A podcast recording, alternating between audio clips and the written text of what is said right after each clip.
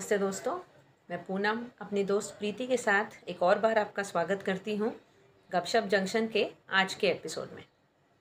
आज हम आपको जो कहानी सुनाने वाले हैं, ये शायद आपने कहीं सुनी भी होगी।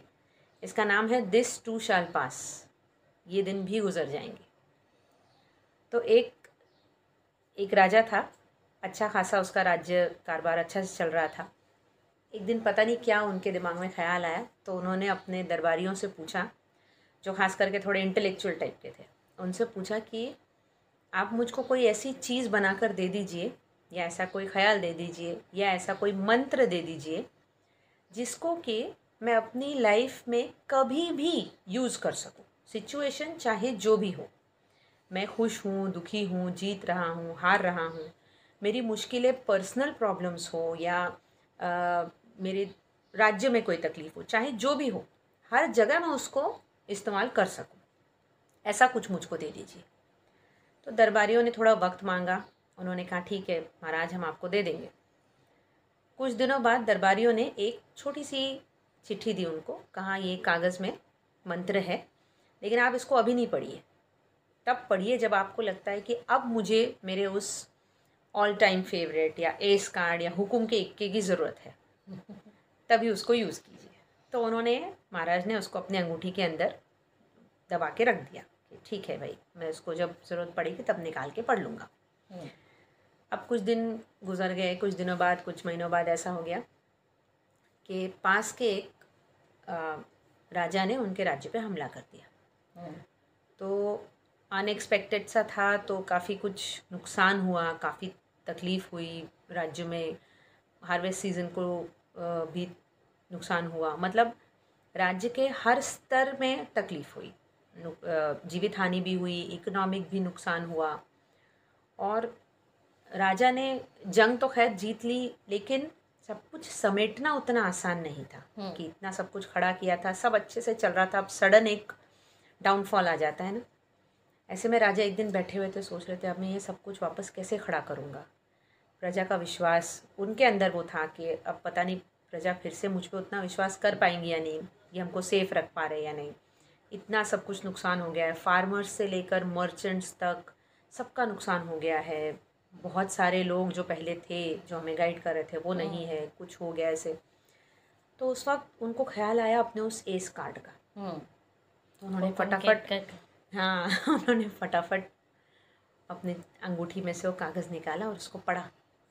उसमें लिखा था ये दिन भी गुजर जाएँगे। दिस टू शाल पास ये वक्त भी गुजर जाएगा ऐसा ऐसा ख्याल था उसके ऊपर। तो जैसे ही वो पढ़ा सडनली उनको एक जैसे हमें होता है ना सुकून मिल जाता है कि अच्छा ये सिर्फ़ आज है ये हम्म। एक पासिंग फ़ेज़ है हम्म। ये सब ठीक हो जाएगा। तो एक हिम्मत जुटा लेते हो आप।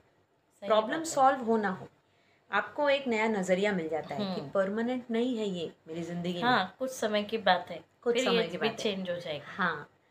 फिर उनको काफ़ी उससे मोटिवेशन मिला हिम्मत मिली तो उन्होंने क्या किया? फिर से अपने दरबारियों को बुलाना शुरू किया ये करेंगे वो करेंगे। हम्म। कुछ वक्त और गुजर गया सारा सब कुछ स्मूथ हो गया सारा जैसे पहले था काफ़ी ग्लोरी उन्होंने फिर से अटेंड कर ली। काफ़ी आसपास के जितने भी राज्य थे उनमें काफ़ी फिर से उनका नाम होने लगा कि देखिए इतना सब कुछ होने के बावजूद ये राज्य फिर हम्म, खड़ा हो रहा हम्म। है। और फिर बरकत ला रहा है और हम्म।